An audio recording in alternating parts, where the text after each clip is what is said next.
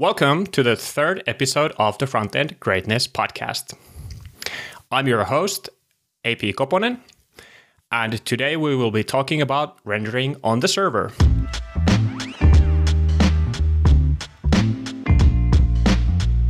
My guest today is Fredrik Höglund.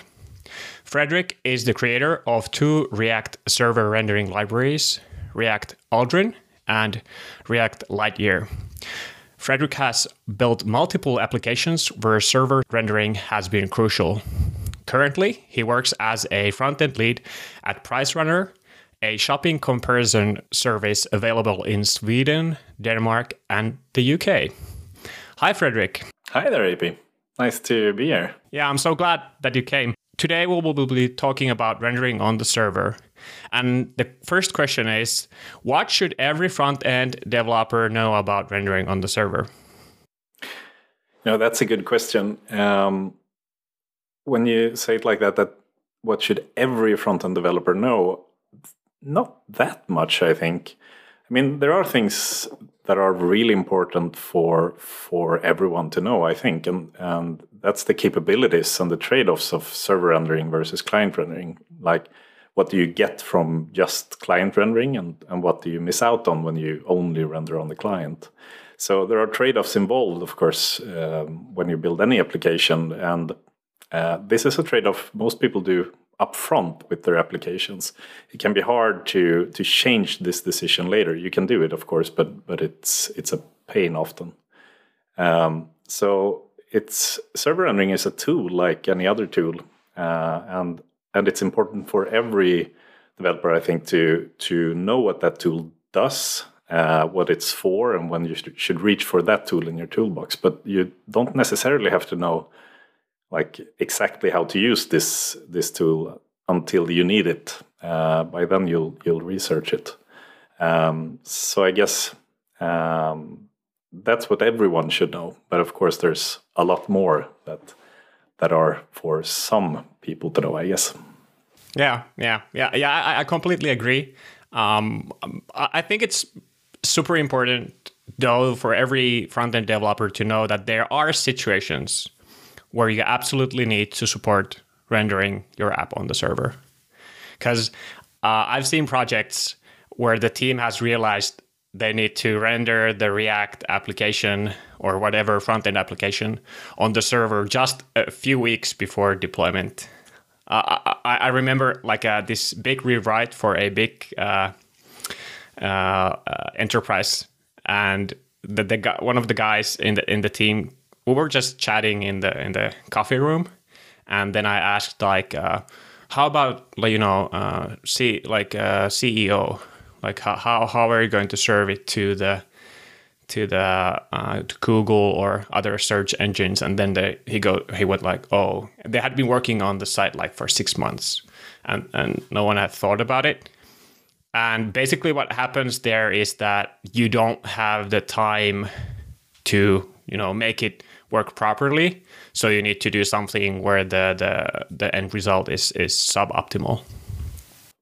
Yeah, I actually think today you should probably go with server rendering as a default, because even if you do server render, and with server rendering right now, I'm talking about like in the broad sense, both static site generation and server rendering, just any any way you can get H T M L to the client right away before waiting for the JavaScript to load.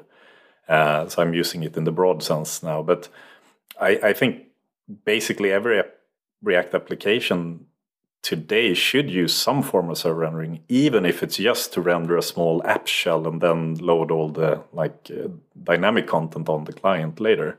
Um, and, and you should probably go with something like Next, or uh, you should probably go with Next actually for... For, for any page, for exactly that reason that you mentioned. It's hard to add later, and and um, you never know when when those things pop up, like S E O or performance or like uh, social media uh, previews and, and things like that. Yeah, yeah, yeah. That's true. The tooling has improved so much. I actually have written uh, a, an article or a blog post on how you can disable S S R on Next.js. So, you know, you can start with it and then you, you can disable it if you if, if your app really doesn't need it. Um, and I think that the three things when you absolutely need server-side rendering are, as, as you said, like C E O. And, and uh, like people always say, well, Google can, can render JavaScript. Yes, it can. But if you want to rank high, it, you know, you need to do server-side rendering. And so so it, it will work without it, but it, you know, if you really want to be seen in, in search results, there's no other option but to ser- do server-side rendering. And the other thing is supporting crawl- crawlers, so social media previews, Slack, Twitter, Facebook, whatever. And, and as you said, like sometimes you get speed optimizations. It, it can help some specific situations. Yeah, exactly. About uh, search engine optimization, by the way, we've done a lot of tests uh, at Pricerunner around this, uh, and especially when, when Google started ramping up uh, JavaScript crawling.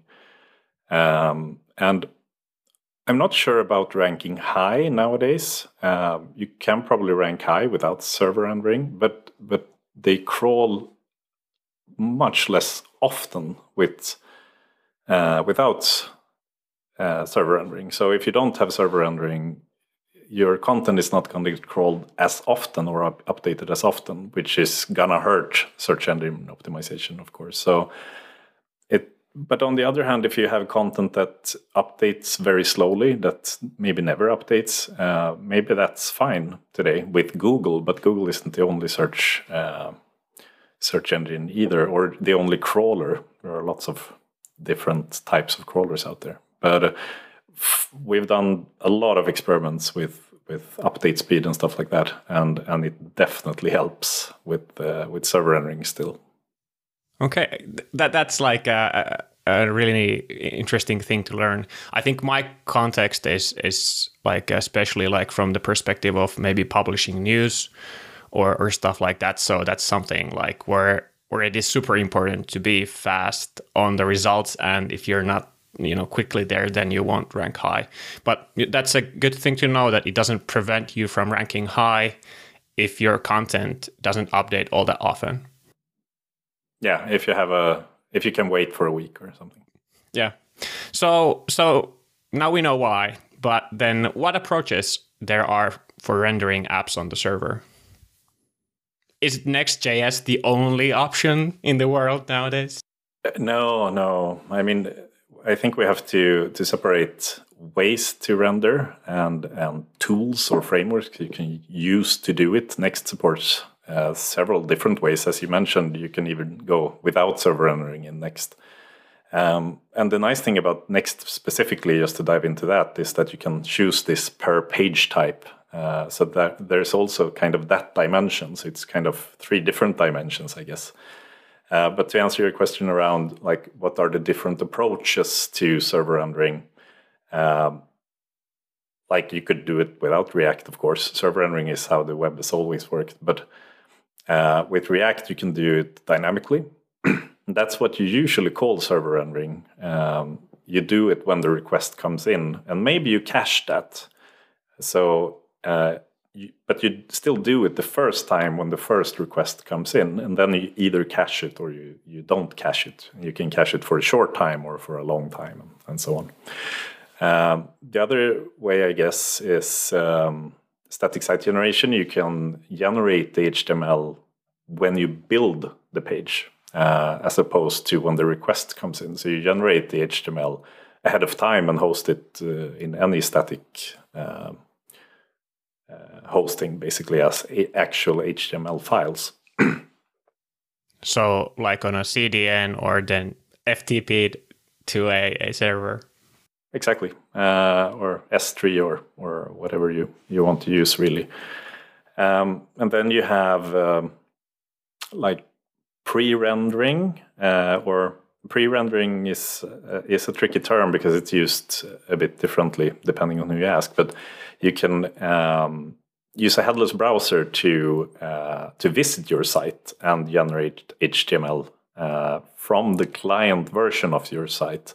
And maybe that that's what your teammate or, or your colleague should have should have done when there were just one week until release, like at that point, it might be too late to to uh, try to to rewrite the entire architecture to to support server rendering. But you can still use a headless browser to generate H T M L from the client only version of, uh, of React. Maybe you only do that for bots and serve that for for crawlers, for example, if if that's what what you need. I think that's actually just what they ended up doing. So they and it, it's like a few years back.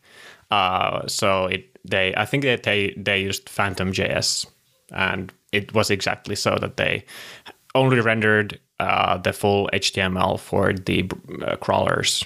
And there are, of course, services nowadays like PreRender I O, I think, is one of the most popular ones that do this for you. So they have rules that exclude all other um, uh, visitors than search engines from from from the server rendering.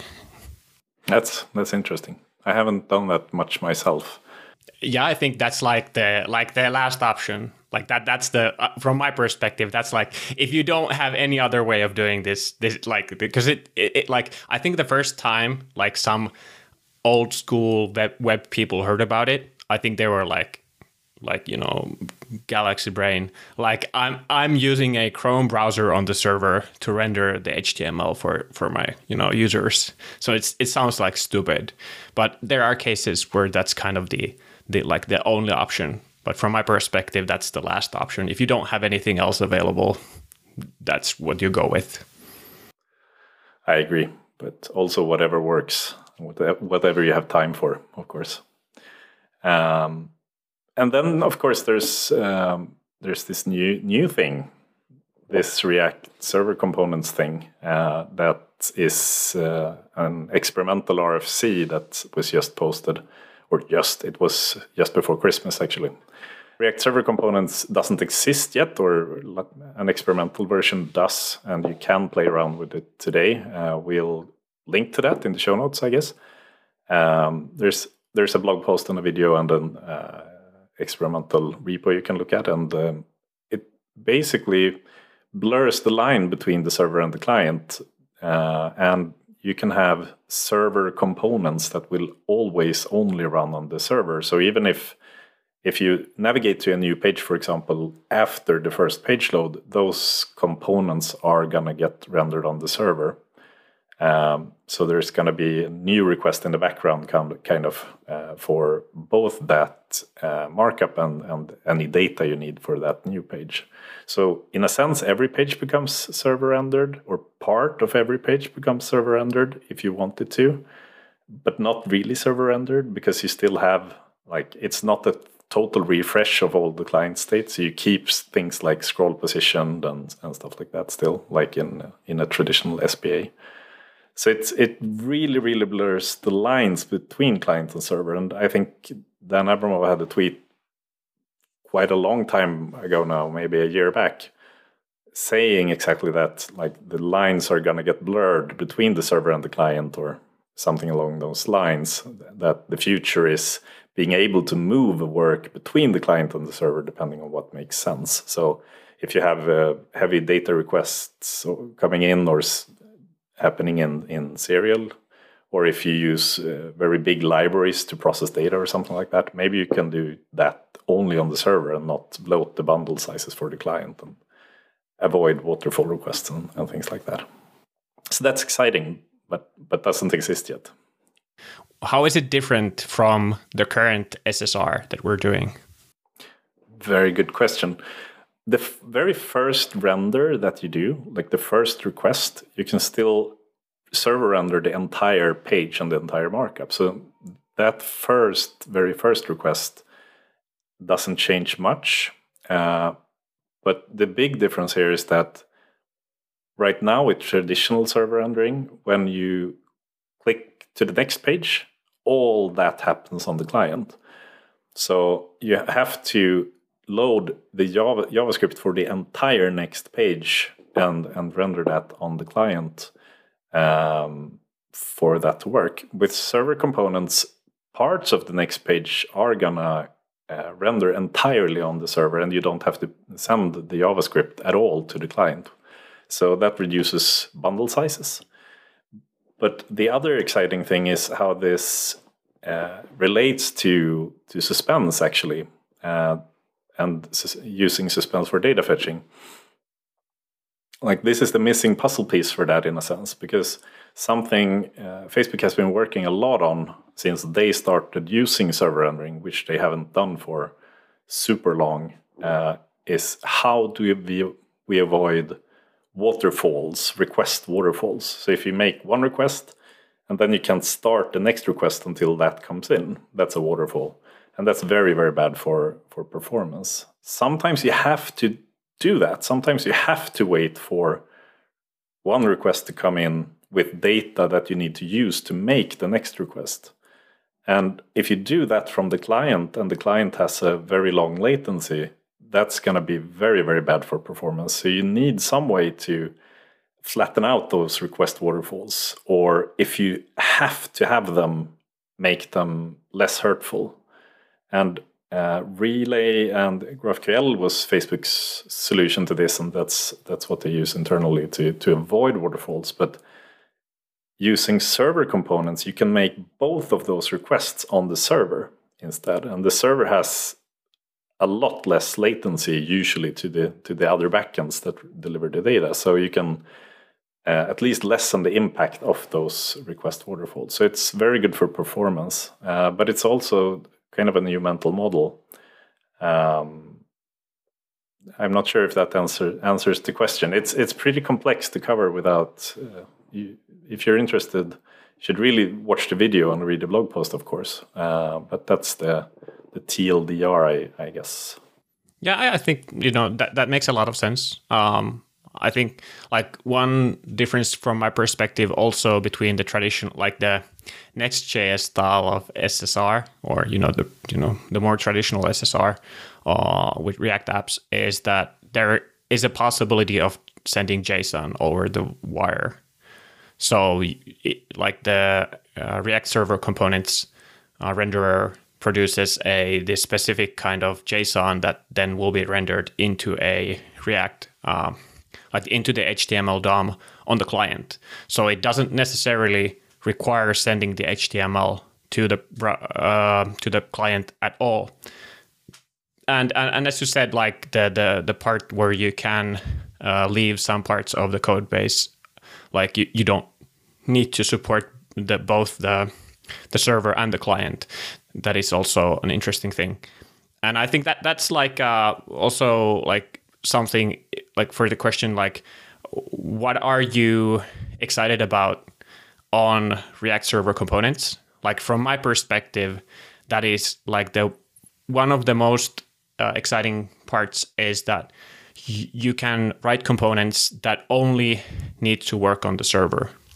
Because I have some very bad experiences with like uh, situations where I need to have a library work both on the server and on the client, like because there are two different contexts, and it you cannot avoid it creating like additional complexity. Like like you can say that you have these great tools, you can deploy to great services like Netlify or Vercel or whatever, but nevertheless your code will always be, you know, it always needs to support both the client and the server, and it causes like like handling cookies and, and stuff like that. So that that's something that I'm excited about. Yeah, I, I, me too. And one, one thing I've run into many times is how Webpack four by default includes polyfills for node libraries. So if you import node libraries in your client bundle code or any code that runs on the client, Webpack four will out automatically polyfill that for you. And those polyfills can be very, very heavy.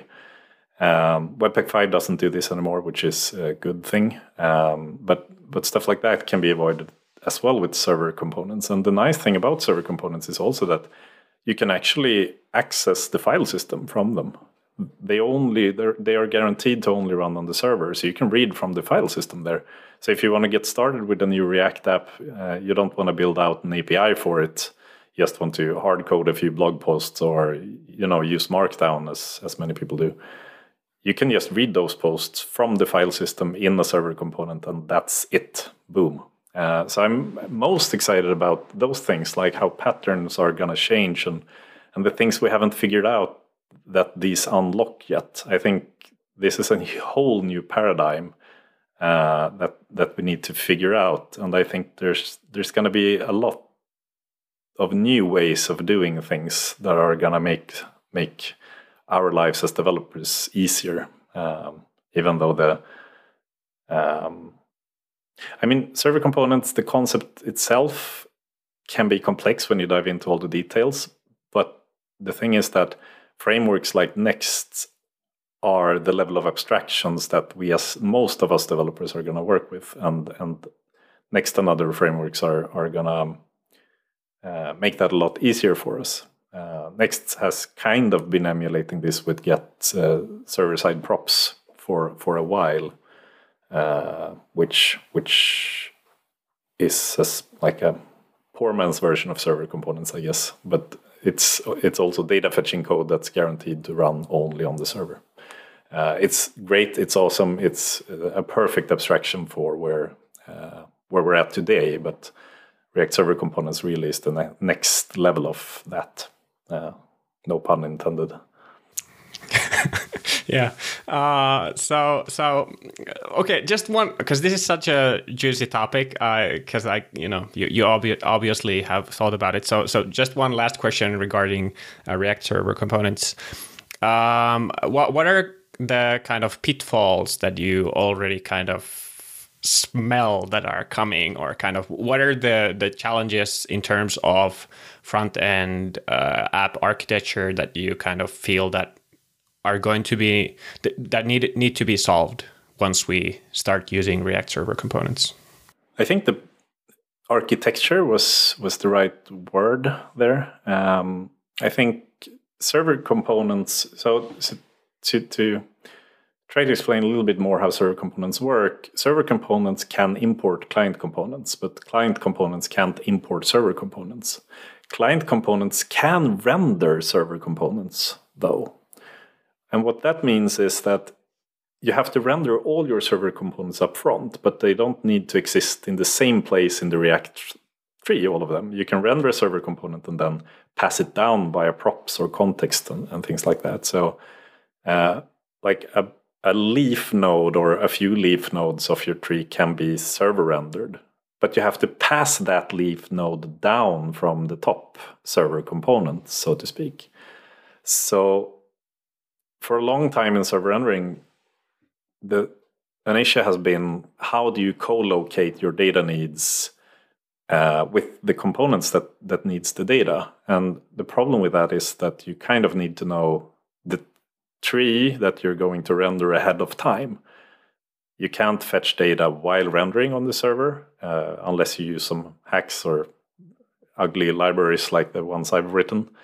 Uh, but then you have request waterfalls and all stuff like that. But with React Server Components, the answer is you have to know parts of the tree ahead of time, and you pass them down through the other three, the full three, uh, so to speak. And that really affects our, the architecture of the app. Um, we're not really used to passing components that deep down to the tree. We're used to passing data throughout our entire tree, but I, I don't think we're that used to passing, like rendering all the component, like a part of parts of the components up, up top, and then passing those components down through the other components to render them. And Remix, I think, and React Router really is interesting to look at here because of nested routes. Nested routes seems to me like the perfect, perfect match for server components.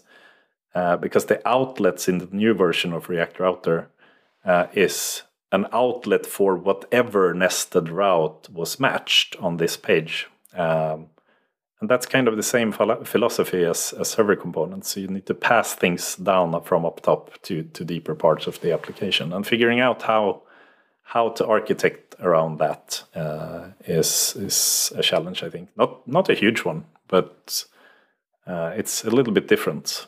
Uh, how, how you do that composition, kind of.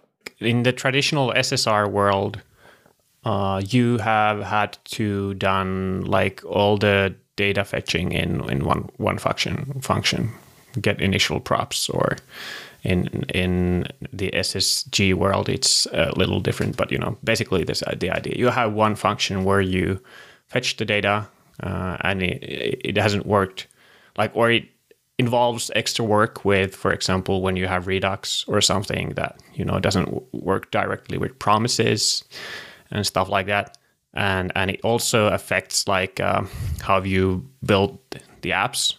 Like one of the biggest apps uh, that I've server-side rendered was actually the first React application that I like, kind of like the first bigger React application that I wrote, and like although I knew that I was going to server-side render it, uh, like right from the start, and I tried to find the people who knew how to do it, and I interviewed them. Um, I still ended up rewriting my server-side rendering logic three times, and one of the big reasons was that uh, for the application we wanted to have an architecture where individual uh, uh, components could fetch their own data. So we had an e-commerce app. So for example, when we rendered the cart, like where you show how many products you have in the cart, it didn't make sense to have like every page in the whole application calling like the fetch cart functions or something. So we had a cart component that would then fetch its data. But this would then cause issues with server-side rendering if you'd want to have the cart numbers shown and and like similar stuff. So you needed to draw a line like where would you stop server-side rendering, and like uh, like the initial like the end result wasn't perfect from the perspective of performance, because we the end result was that we had to render the app on the server multiple times, which is something you don't want to do, but that's like how we had to do it, because you wouldn't know what components you had down below before you had rendered the app for a single time. And then we would intercept uh, network requests and see when there are no new re- network requests made, and then we would be like, okay, now it's done. So like a very, very naive implementation. Cool. Very, very like uh, Apollo's get data from tree. That's very similar. Okay. And this is like was like an architectural thing. And then like I think we're going to have a lot of kind of best practices around server components and like patterns that you described. Like that's not very obvious to like like I worked with React for something like five years and uncovered some quite advanced scenarios. But like like even like the idea of passing uh, components down the tree from the you know server side rendered component is not something intuitive for me. So so I think there's going to be a lot of innovation, as we like to call it, in the React ecosystem. But but it's exciting. It's exciting to see like what it what it kind of enables. I think that's gonna end up in the like framework level, though. Most of that that work, like uh, many developers are not gonna have to think about passing server components down or, or or things like that. It's gonna be built into the framework that you use, uh, whether it be Next or or re- Remix or something like that. Um, so, but but it's still interesting. Yeah, uh, uh, one ca- like a uh, risk that I'm kind of imagining in my mind is the fact that when people start doing database database connections from their React applications or anything that requires secrets, and those leaking into production, like th- that sort of beginner problem where you don't kind of understand the difference between the server and the and the client. Of course, like frameworks like Next even currently have a a good way of enforcing that you need to prefix the all the environment variables uh, that you use in the app. But like I don't know, it, it's interesting to see like if if we end up with great defaults where people don't get to shoot themselves in the foot by exposing stuff to the client that is not supposed to be there. But I, I doubt it. I doubt it though. I think everyone has to make their mistakes.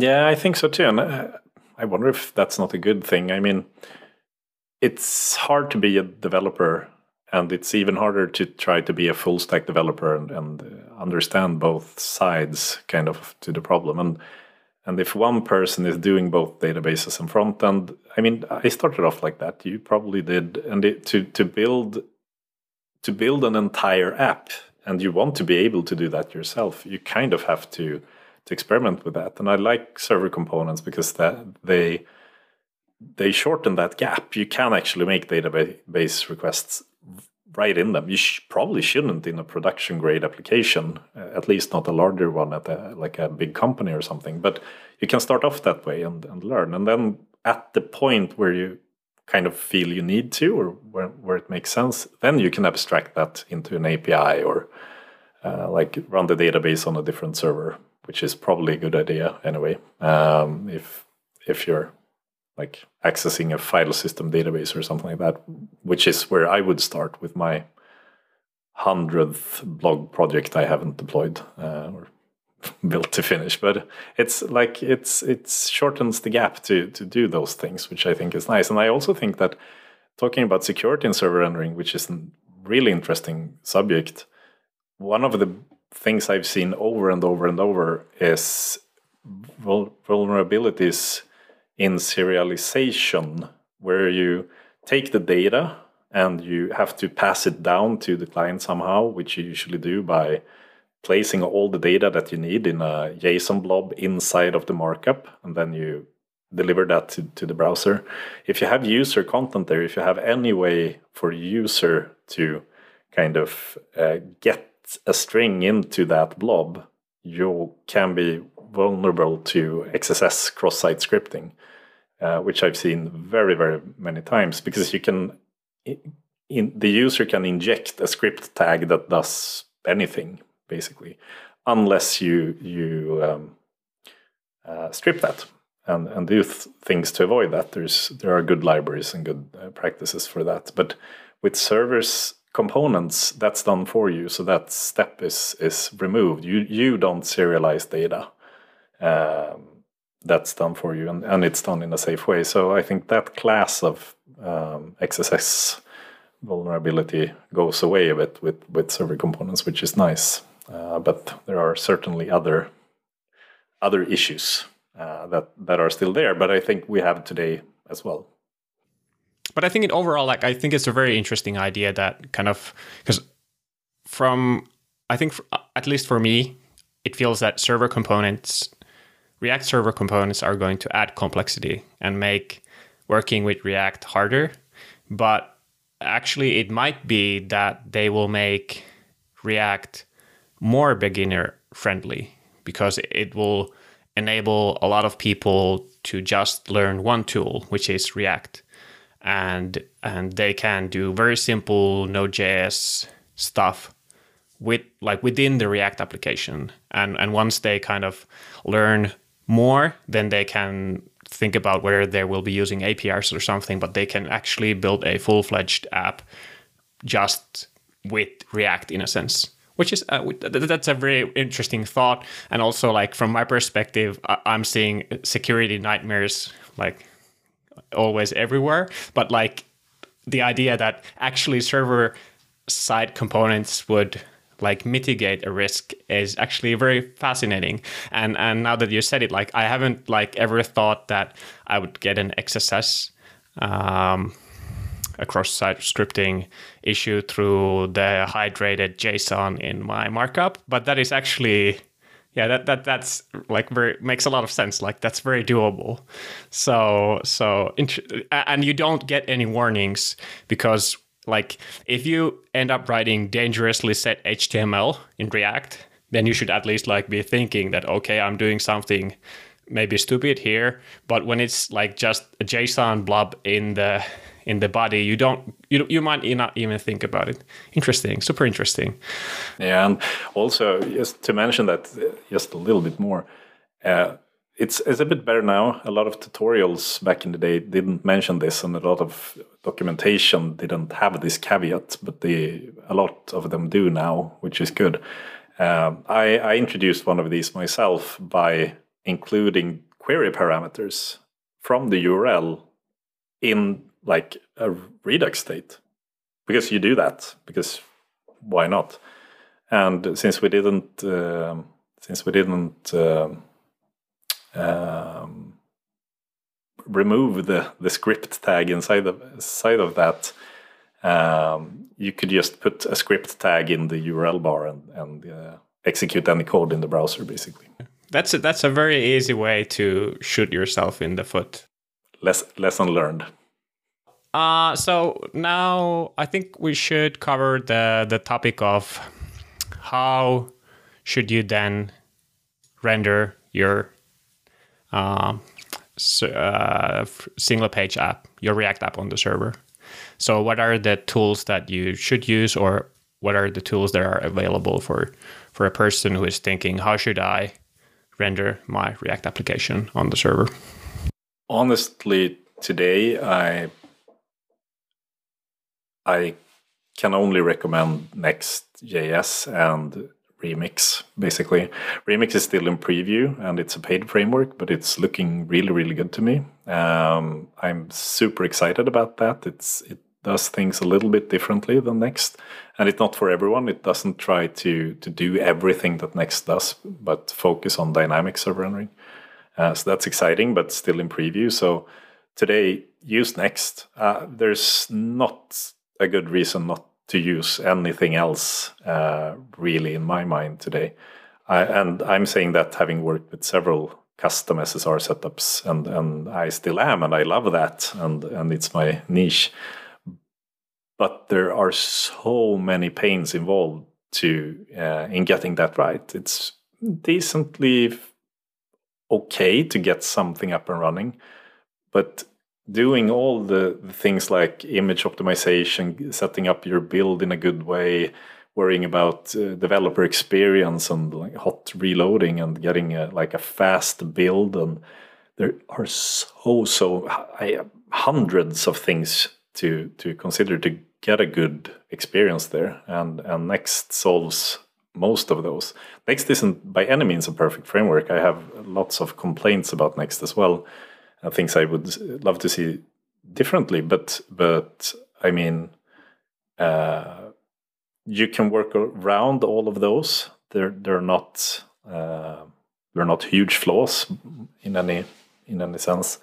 Um, so I, I can't really recommend any any other way to start doing server rendering today, unless you're a very big company with very very specific needs. But in that case, Uh, you already know this, kind of. Um, so uh, unless you have really, really, really, really, really strong arguments for, for doing it yourself, go with Next. You're going to save a lot of time and headache, I think. Yeah. Yeah, and I think like uh, I, one of the things originally uh, which I had problems with regarding Next.js was that it has had some, has some opinionated things like uh, uh, folder, like file system based routing, which was something that people complained, and I did. Uh, uh, and then the get initial props that forces you to do all the data fetching on the top level. But these constraints, they enable great stuff like uh, file system based routing uh, makes uh, bundle uh, splitting very easy. Pre-shaking very easy, because Next can know that I start from here, and for this route there cannot be any like imported files, because it's like this th this starts from here, which is not easy to do with React Router, for example, or there and, and stuff like that. And, and the get initial props, well, you want to do the server render on like on one run, so you need to do the all the data fetching on the top level. So these constraints that you have with Next.js, they are annoying, like because you'd like to have all the freedom in the world, but they are kind of uh, constraints that are, you know, necessary or helpful for achieving whatever you want. For example, great development experience is for me all, a lot about being able to see the changes that you do quickly, and it's a pain when you have a really big application. But what Next.js does is that it only uh, transpiles the bundle of the route that you're currently in. And it can do it because it's a file system based routing. So they know that this is the only file that they need to touch and see and, you know, and, and, and transpile for. So it makes it quicker. And, and even if you have like a hundred routes, it will not change the speed because it's a file system based routing, which I used to hate. And now that I'm older, I love. So, so I think like, I agree. Like, uh, I think the reason for me is that there is really not a use case that you couldn't do with Next.js, as you said. So the other options, like popular options, are like Gatsby for server uh, static site generation, but Next.js supports that too. Um, and unless you like are very invested in the Gatsby ecosystem and, and love the GraphQL abstractions they have and need all the plugins for data sources, then, you know, Next.js is great. Uh, I think then you have Create React App, but that doesn't support server-side rendering. Um, then you have Razzle, which is like, uh, I think it supports like pretty much all the use cases that Next.js does too, but it doesn't come with like batteries included. So you can use it to build like a very, very good setup for yourself. But it's like, uh, I actually checked it like maybe a few weeks ago. I think it's like, uh, if Next.js has been downloaded like, or is downloaded something like one million times per month, ar- approximately. Uh, I think uh, Razzle was somewhere like uh, less than um, one hundred K or something. So, so they're like uh, very, very like the popularity of the frameworks is very, very different. Uh, and then I, I think like uh, I think we're left with things like Blitz.js and Redwood, which are more like uh, full-fledged. Like I think they're full full stack um, like tools in a sense that they're they're like. Uh, compensating the parts that React Server Components are going to bring us. Yeah, those are interesting. I'm, they're still early, uh, both of those, Blitz and, and Redwood. They're they're really interesting. I've I've looked uh, a bit at them. They're, I think both are pretty inspired by Ruby on Rails and the whole. I mean, Next is battery included, but you still get to choose how you fetch data. You still get to choose a lot of things like that, while Blitz and Redwood are opinionated the entire way through through the stack, including databases in at least one of those cases, I think. I can't remember which or if it's both, but um, but still early. Uh, time will tell where they where they end up, but I'm excited by both, uh, as am I with Remix. Gatsby, I've, I mean, it, I'm sure it does... Uh, a lot of things well.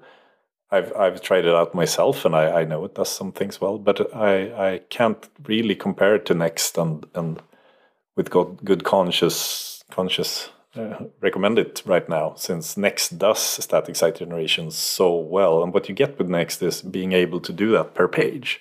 So if your company site has some pages that need to be updated very often or have a lot of dynamic content, you can render those dynamically, while your blog that doesn't update often, you can have those pages statically generated at, at build time. And that trade-off is really nice with, with Next uh, today. No I, no offense meant to Gatsby. Gatsby is, is, is great if all you need and all you are ever, ever going to need is static site generation. Gatsby does that really well. Um, Razzle is... Uh, very interesting as well. I use that a lot when I scaffold small experiments and, and projects. That's mostly build tooling around clients and server. Uh, it includes very minimal boilerplate for the Express server that you get. Uh, and I actually have a challenge to the listeners at the end of this podcast that uh, that involves Razzle. But uh, we'll we'll come back to that. You also have AfterJS, I think it's called, which is built on top of Razzle, I think, which is a little bit more batteries included. But I haven't checked that out in, in quite some time. Yeah, yeah. Uh, AfterJS is um, you like um, server-side rendering with React Router. So if you'd like to, if you have a situation, for example, where you have an app which uses already React Router, and you'd like to explore that you could support uh, server-side rendering well, then AfterJS is an interesting, like a good place to start, like to see how how uh, the server-side rendering has been solved there together with React Router. Okay, um, I think we have uh, time for the last question, which is that what resources would you recommend to a front-end developer who wants to go from good to great? Uh, that's a great question when it comes to server rendering, actually, because I haven't found many great resources um, that explain server rendering very well. There are a lot of them, and we'll link a few in the show notes as well. Uh, there are documentation for libraries, for example, that can that also explain how stuff works. Uh, and a big thing around that is hydration, which we've mentioned and talked a little bit about. Uh, this act of passing data from the server to the client to reuse that data on, on the client. And a lot of libraries like Redux or React Query um, supports that in different ways. So those documentations are interesting to read. Uh, the Next.js documentation, or rather the, the tutorial, the learn part of Next.js is, is pretty good. The docs uh, too. Um, I... did find react resources dot com slash topics slash server side rendering with dashes. Uh, we'll link to that as well, uh, which gathers a bunch of resources around server side rendering, uh, both good and bad. Funnily enough, if you go to the React documentation, you can check out the A P I docs, and you should, around React D O M server. Chances are you're not going to use that if you're using Next or a framework, uh, as, as I recommend you do, but it, that documentation is still valuable to read. But you don't have any like recipe or guide at the official React docs around server rendering at all. You only have the A P I docs. So that, that says something, I think, about what the priorities has been previously, since they haven't used server-side rendering themselves until now, which is... which I'm really, really excited about uh, that they are doing now.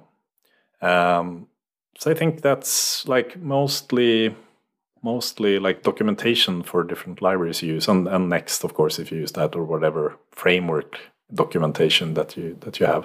But I don't, and of course, you should follow me on Twitter at F M J S. But uh, apart from that, I don't have a great answer to that question, unfortunately.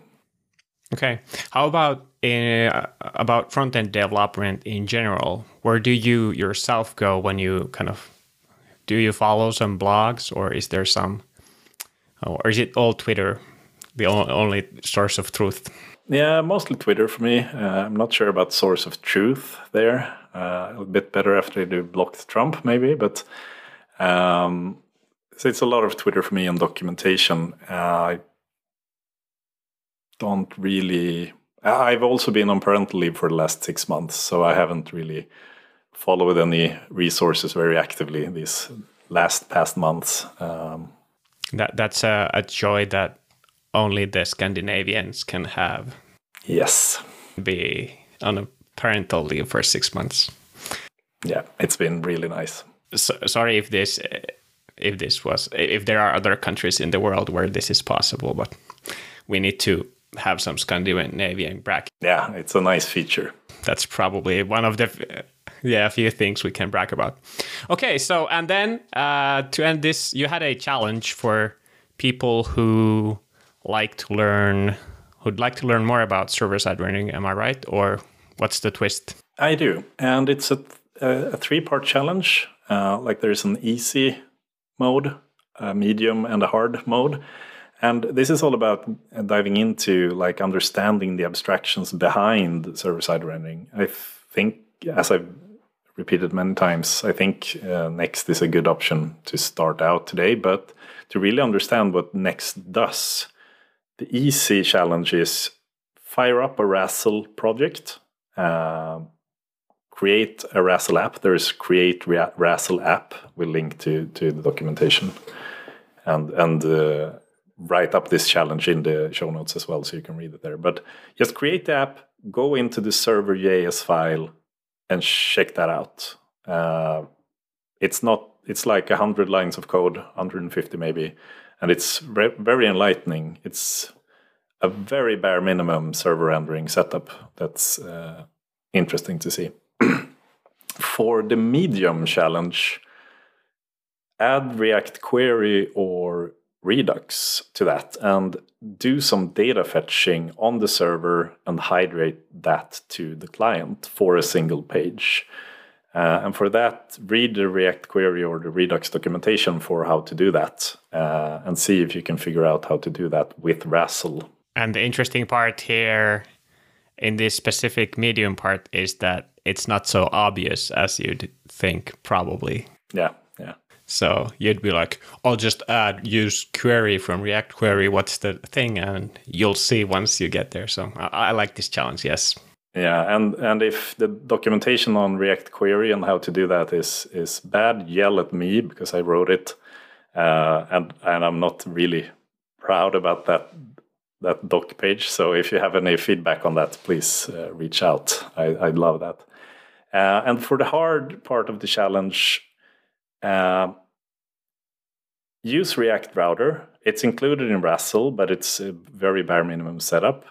And add multiple pages to the, the Razzle app, and add a page-level abstraction for data fetching. So basically, imp- re-implement get initial props from Next, uh, or uh, so, uh, a small version of that for, for two pages, so that when you navigate to, to different pages, uh, that fetches data on the server, and then on the client when you navigate to the next page. And when you refresh that page, the data has to be fetched from the from the server again. Uh, that can be very tricky. Uh, feel free to reach out, by the way, on, on Twitter if you need some help or uh, want me to look look at something. Uh, that would be would be fun. Okay, so all the listeners, if you get excited, Um, please um, take this challenge and implement your your own version, and and and then we'll add uh, Fredrik's Twitter to the show notes so you can ping him until he regrets that he had this challenge. Let's hope that happens. Uh, so I, I think it's a good time to wrap up. Uh, thank you, Fredrik, for joining Frontend Greatness, um, and thanks to all our listeners who joined us today or watched us on YouTube, and we'll see you all in a few weeks. Thank you. Thanks. It's been great fun. Thanks for having me.